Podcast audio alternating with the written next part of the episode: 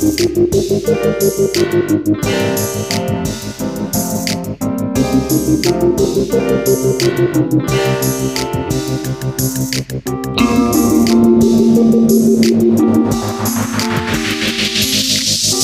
to the Muckle Teal Football Show. The season has kicked off 2021. What an opener! What an opener! It's unbelievable. Tom Brady and the Buccaneers defeat the Dallas Cowboys. What if Joe Namath threw for 380 yards and four touchdowns in 1986? What if Terry Bradshaw 380 yards 1993 season opener? Or Joe Montana four touchdowns in the 2000 football season? Dan Marino 2005. That is what's happening. That is what happened. It's 2021. Tom Brady is still here. He's opening 2021 with a game winning drive. Now, everyone thought this was going to be a blowout. It's a great Thursday night opener. Absolutely fantastic. Dallas, they stayed in the game. They scraped together turnovers, a Ronald Jones fumble. He was then banished to the shadow realm. uh, a tipped screen pass. There was interception, Hail Mary interception, making Brady's stats look bad. Um, then the Godwin fumble. The Godwin fumble late in the fourth quarter. The Buccaneers were driving. Brady was looking to close the game, and Godwin fighting for more. He fumbles into the end zone. Dallas, Dak, unbelievable tonight on that ankle. I don't know. Boy, modern medicine. That thing snapped in half 11 months ago. Dak drives him down on his way to 400 yards. But Vita Vea, big ol' you dub husky, Vita Vea, wreaking havoc. Uh, he he makes them settle for a field goal, a Greg Zuerlein field goal, uh, and Brady. It's 2021 and Brady. It's 20 years later, and Brady come back. he dumps it to Gio Bernard, throws it to Gronk down the seam. Godwin back shoulder beauty into field goal range for 24 yards.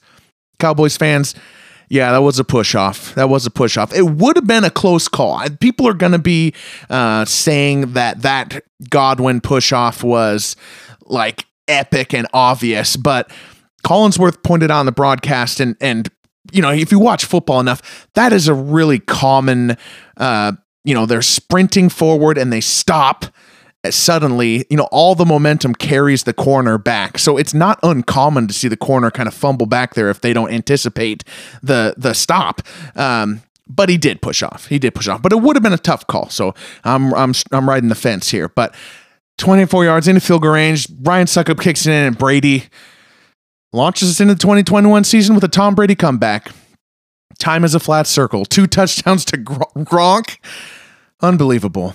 I feel bad for Dallas fans because everyone expected a blowout. The Bucks were favored by a 7.5, but to lose this way is no fun, especially since they had a few red zone opportunities that they lost, a few field goals and, and field goals that were missed. Greg Zuerlein. Can we talk about Greg Zuerlein for a moment? Saints fans are like, what the heck? Where is this wobbly extra point missing, shorter, shorter than an extra point field goal missing guy. Where was he in the 2018 NFC Championship when he was on the Rams against the Saints when he was nailing 50 yarders over and over again to send the Rams to the Super Bowl? But then he makes he makes that winning kick. But he did play a big factor in their loss because had he made some of those kicks or been better, uh, um, they may have uh, uh, game planned a little bit different. So Dallas, no fun to to to lose this way, even though you're expecting to lose. Uh, great game, Brady and Dak. They at least for this first game in the NFL season, we're picking up right where we left off in 2020. We're talking passing yards, yards, yards. 403 yards for Dak, 380 yards for Tom Brady. Dallas didn't even try to run the ball. And when they did, it wasn't pretty. So, anybody uh, uh, crying for them to run the ball, why don't you go watch those snaps uh, and tell me why they should have done more? Um, just a great game. And God, it's nice to have fans. This felt like the first football game, first NFL game in two years. It was fun. It was nice. I loved having the fans. You hear the passion, the chant. There's a lot of Cowboys fans there. You could hear them whenever Amari Cooper caught the ball. Um, there's a lot of Buccaneers fans celebrating their Super Bowl uh, d- defense season starting here. This really did feel like the first football game in two years. Um, side note, I I am one of those people who kind of get up during the plays and I'll go get some water, get a beer or something like that, or I'll walk into the hallway checking my phone and stuff like that between plays. And it's been so long, it's been so many years that I've been doing that that I didn't realize how tuned in I was to the fan sound. You can just hear the crowd and the way they are when a snap is about to happen. You hear the announcers too. And with the fake crowd noise and the no fans last year, my rhythm was all thrown off. It was nice to come back to it. It was nice to come back to it. And you started to say, why don't you just sit down and watch the game? Why don't you just, I don't know. You're going to have to talk to my mom about that. I don't know why I can't do that. MVP of the game, Brady. Brady has to be. He is, is 20 years later. like I said, Terry Bradshaw, 1992, opening day, throwing 380 and two or three. You know, maybe not those numbers, but but calibrated for the time. It's this is unbelievable. And yes, Rob Gronkowski caught two touchdowns, touchdowns number 88 and 89 for his career. He passes up Thurman Thomas, Andre Reed, Buffalo Buddies. Now he's tied for 38th on the all-time leaderboard. I love stuff like that. So, um, great game couple other notes from the Thursday night game. Um, it was awesome. Uh, first of all, Al Michaels and Chris Collinsworth are the absolute best. Just quick love for their uh, call out of there was a play, I think it was in the first quarter, the second quarter, where Brady dropped back and uh, I don't think it was Lawrence, but it was one of the one of the Dallas linemen hit him hard on the forearm and Brady didn't fumble it. And they brought back the 2001 Tuck Rule game against uh, against Oakland in the snow and divisional round. Uh, and Al Michaels says he only loses it when it's a good thing. Elite. Elite and the rhubarb rhubarb souffle uh, comment at the very end by Michaels. Al Michaels is a gem, a treasure, a national treasure. Enjoy every Sunday night game that we that we get with this guy. Um, uh, a couple other notes. It is weird seeing Leonard Fournette run with number seven. Anybody or or uh, Micah Parsons, uh, the uh, Dallas's I think twelfth overall pick, uh, uh, middle linebacker, number eleven, number eleven. this is just weird. These number changes, it's crazy. I, I, I like it. I'm I'm really happy about it because I love NFL history, and NFL history to me is defined by decades the 60s, the 70s, the 80s, the 90s. And you know, the 2010s, they have a lot of stuff, a lot of great things going on. But now the 2020s have this quick differentiator, this immediate differentiator. We got all sorts of middle linebackers with single digit numbers and receivers with single digit numbers. Uh, Baltimore Ravens, Patrick Queen, middle linebacker. He's going to be number uh, six. Uh, Patriots linebacker, Matthew Judon. He's going to be number nine. I just like it. It's something different. Julio Jones is number two now. DJ Moore number three. DeSean Jackson. The Rams. The Rams have gone nuts on this. DeSean Jackson's number one. Robert Woods is now number two. And Jalen Ramsey, uh, uh, one of the best defensive backs in the NFL, he's five. So it's cool. I like it. I'm into it. Uh, that is Thursday night. What a great game. So Let's preview week one here. Every Muckle Teal football show, Mondays and Thursdays. Follow us on Twitter at MUK underscore football. Check out the YouTube channel, YouTube slash Muckle Teal football. Uh, we're on Facebook everywhere. Um, we're going to have shows Thursday night after Thursday night football, Monday night after Monday night football. So we'll react to those games. But also, right now, we're going to preview week one. So we'll have a couple of, uh, uh, usually a theme of each episode and uh, some gambling um, uh, highlights uh, and some fantasy stuff at, at the end of them all. Um, so Mondays and Thursdays. If something goes crazy or something really exciting happens on Sunday night, uh, then I will pop on for that as well. Just trying to enjoy a season. Um, you know, podcasting and video tubing and stuff like that. Uh, this is awesome. This this game was so awesome. I I am pumped. This is exactly why we love football. This game, Brady, Dak, all the receivers, all the talent on the field, all the storylines. Uh, but it is week one.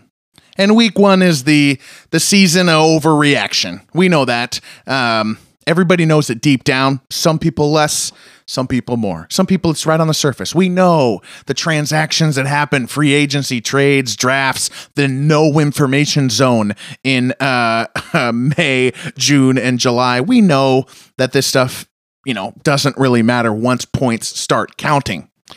Some people it's buried deep down like the like the mines of Moria, the dwarves del- dived and delved too greedily.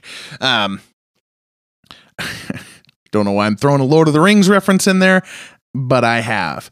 So once we start getting real information for the first time, it's a real it's a real whiplash. We you know, the off season is such an interesting. We got this desire to learn, a massive desire to know stuff. We got no information and we have really highly motivated content creators and sports media outlets that have got to come up with something. That's a combination for a really weird mix. Then the fire, so we're just scraping up every little droplet of water that we can get and extrapolating, irresponsibly extrapolating. I don't know what metaphor I'm trying for here. Let's try the water one. The water metaphor. In the off season, we it is very dry and every little drop of water is so great and we love it. In the season, it is a fire hose. It is absolutely overwhelming. You could drown just trying to watch all all the games of all 32 teams for 18 weeks. It's a whiplash. And week 1 is the first one. It's the first one where we go, "Oh, real data. I got it. It becomes our our only point. Everything from the offseason goes off. Our obsession becomes there. And I know we're all going to say it's only week 1 over and over again. And that's going to be the start of many many sentences. It's only week 1. But what follows that sentence or that caveat is usually an overreaction to week 1. So in prep, I thought it would be fun to identify seven areas seven overreaction hotspots that we need to be aware of before we take this plunge into the lake, into the sound. I don't know what metaphor I'm going for here. It's water. There's going to be a lot of water. Here's some pl- seven areas that we're at risk for some major swings. Number one, the Browns. Either way, win or lose. After three years of hype, well, one year of hype, one year of post hype, and then a year of surprise. Praise for the rosters, all the decisions. Baker Mayfield, Myles Garrett, Nick Chubb, Denzel Ward, the offensive line, Odell Beckham Jr., Jarvis Landry. The Browns are at a point where we've been talking about them seriously for three years, and expectations are no longer uh, to do anything at all successful. They've won a playoff game now. Their opponent in week one is the litmus test the AFC juggernaut, three years in the AFC Championship, two in the Super Bowl. It's the Kansas City Chiefs. So, how can we not determine? Like I said, it's a litmus test. How can we not judge the entire Browns season off of this game? When we talk next Monday, and that's the only data point that we have, how can we not say the Browns suck again? They're not ready or the Browns have made it based on the outcome of this game. It is going to be very hard. It's going to be very hard. I love the Browns. Wonderful franchise, passionate, downtrodden, but passionate. Um, it's going to be one of the biggest stories of the year. You know, really, this is a side note, but now that the Chicago Cubs in baseball won the World Series 2016 and the Red Sox won in 2004, the Browns are really the top possible story, right? Because I'm from Seattle, but no one cares about the Mariners. You know, no one cares about the Milwaukee Bucks, you know, winning after 50 years. It's just not enough. You know, the Cleveland Browns are a are part of our culture. They're they're Americana because of Jim Brown, because of Paul Brown, because of uh, all the all the history of losing and, and losing their team even, and the fact that they had Bill Belichick and then they they let him go and Nick Saban. Uh, the Browns are that cultural touch point. If they win the Super Bowl, it'll be the biggest story possible on, uh, on par with the 2016 Cubs, the 2004 Red Sox. So it's a big story. We're going to overreact. They got their test right on week one. I don't know how not to. I'm just saying it's a hot spot. Number two, Tua Tagovailoa or Mac Jones, one of them is going to win a game this week because they're playing each other. The Dolphins at New England. Uh, it's a special overreaction hotspot because not only are they large stories for the season, but they're by playing each other, by playing, they're the two Alabama quarterbacks. Uh, Mac Jones backed up Tua in 2019 and then took over in 2020, both high draft picks. By playing each other, they ensure that they are the dominant story. So Tua wins and we get some overreaction. Honestly, maybe some overreaction justice will be delivered because memory will serve. When Tua was drafted in 2020 with a major hip injury and three other leg injuries within the calendar year, we said we were going to give him a pass for 2020. People were saying, oh man, he might not even be drafted early. He was going to be the number one pick. Now he might not even be drafted early because of his injuries. He'll maybe he'll still have a good career, but it's not going to be right away. And then we totally didn't give him that pass. I mean, how many times this offseason have you heard, I didn't see anything from Tua or I didn't see enough from Tua? He, you know, how many times have you heard that? We didn't give him any kind of pass. But one big game, week one, and a win, that'll jog those memories, and then it will become the full narrative. Ah, it was just his injuries. It was just his injuries last year. Get hyped again, everybody. So overreaction hotspot on Tua. Meanwhile, Mac Jones has dominated our last 12 months. I mean, he came in for Tua, dominated the COVID college season, which wasn't really a real season, hashtag fake season, but what was happening there was not fake. Alabama clearly had real, true NFL talent. But then he dominated the draft narratives. Will he be number three to San Francisco? Will he fall? People got him ranked all the way from number one to number 32. Then he wins the job from Cam Newton and Bill Belichick's revenge tour against Tom Brady. Real, real uh, high media coverage spot right there. Mac Jones wins after takes that another step, a real NFL win over the over the Dolphins. That is also an overreaction hotspot. These guys got 16 more games after this. 16 more games after this one. So it's an overreaction hotspot. We're going to enjoy the Tua and Mac Jones experience, and we're not going to say one of them is better than the other just because of this game. In reality, the real storyline in this game is Brian Flores versus Bill Belichick. Or maybe I should say the real story in this season. Bill Belichick's coaching tree sucks. Brian Flores for the Dolphins has a chance to be one of those first Belichick quarterbacks to have true, unique success. I'm looking forward to it. I'm rooting for him. I love I love Brian Flores and I love the Dolphins. So I, I like everybody. Uh, number three overreaction hotspot: Zach Wilson against Carolina. Trevor Lawrence against the Houston Texans, starting their first games. Week one's the first real act, first real data points no preseason stumbles from from either of them or really any of the rookies. Not to say preseason matters, but doing really bad does matter. It's almost more like a hurdle you have to clear. Like can you can you at least look like you belong in the NFL? And yes, they all did. Um, Josh Rosen didn't. we knew we knew from the preseason. Oops, that was a mistake. Uh, so those Zach Wilson, Lawrence, those are hot spots. Rookies aren't don't do that good usually. Sure, there are some good statistical ones. Kyler Murray in 2019 had 300 yards in overtime. Um, Sam Darnold actually had a decent game. They blew out the Lions. Threw a pick six, but then they had a uh, they blew out the Lions. But Joe Burrow didn't do that good his first game, but ended up having a great rookie season until he got hurt. So, you know, you got to give the rookies you got to give the rookies uh, uh, some time. Conversely, Number four, Andy Dalton and Jimmy Garoppolo. Andy Dalton at the Rams, Garoppolo at the Lions, starting in front of high uh, draft capital quarterbacks. Andy Dalton in front of Justin Fields, Garoppolo in front of Trey Lance. Heavy is the head that wears the crown of starting quarterback on teams that used a first round pick on a quarterback.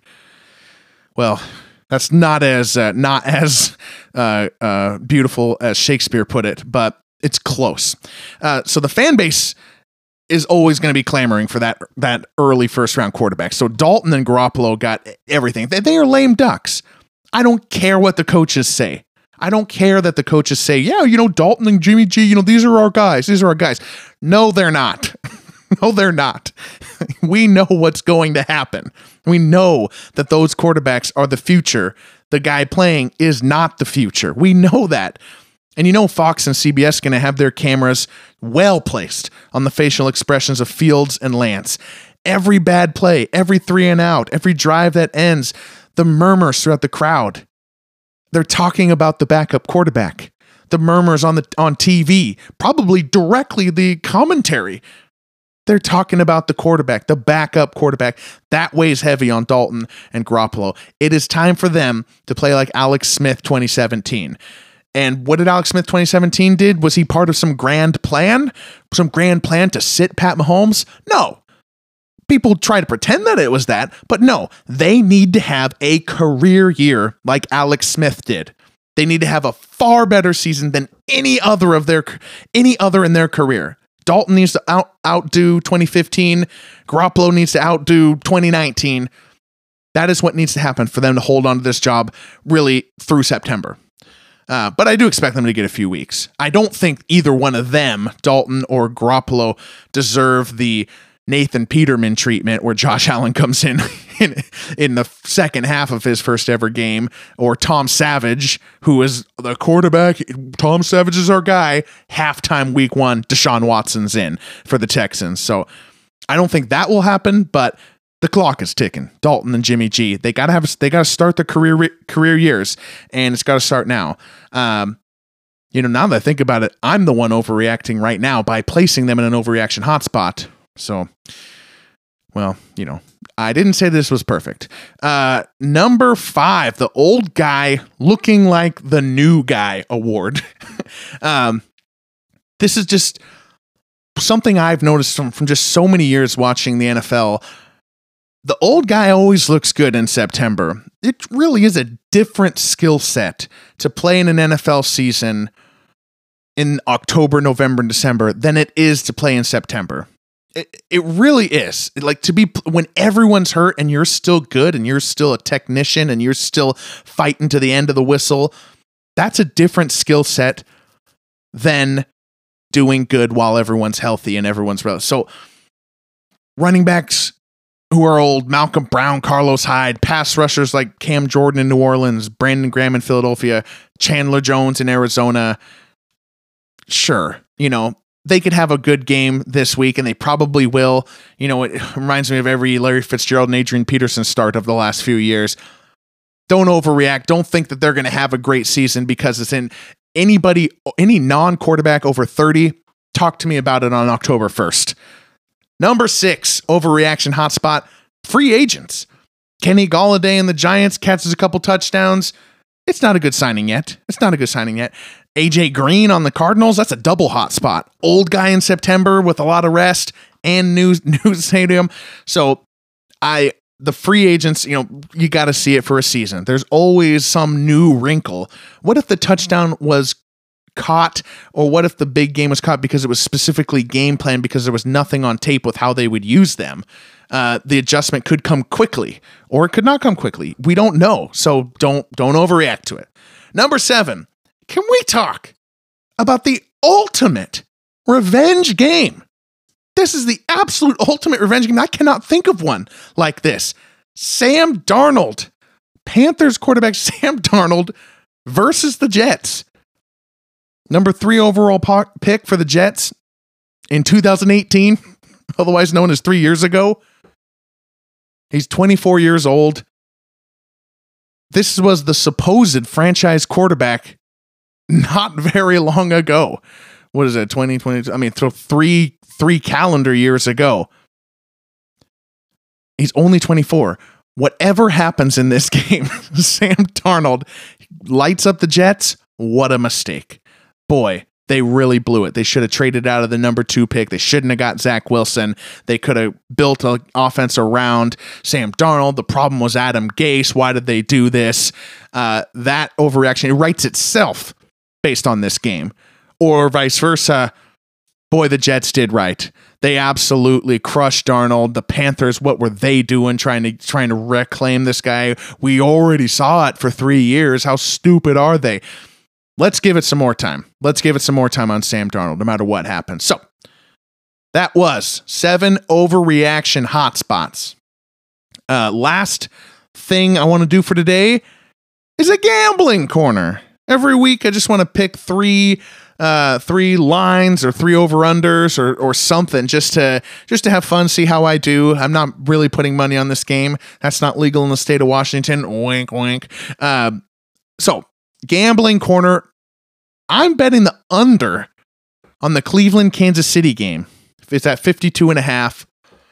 I think there's too many good players on these healthy defenses that we're not really thinking about enough. Um, and especially with how the Dallas Tampa Bay game just went. I think there will be a lot of scoring in week one, as there was last year, but continuity matters and depth matters. And I think there will be some surprising clampdowns. And, you know, I also think something else that gives me gives me a little bit of hope on this. I know there's a lot of offense. Pat Mahomes is in this game, but Andy Reid last week one, he just ran the hell out of the ball. And I hope he does that again. He may do it again. I think he did it on purpose to kind of shorten the game. And the Browns are going to be shortening the game. You know, they're going to be running out the clock. So handoffs, clock turning, points not being scored because the clock keeps going. So I'm taking the under on the Cleveland Kansas City game. So excited for that game. That's going to be awesome.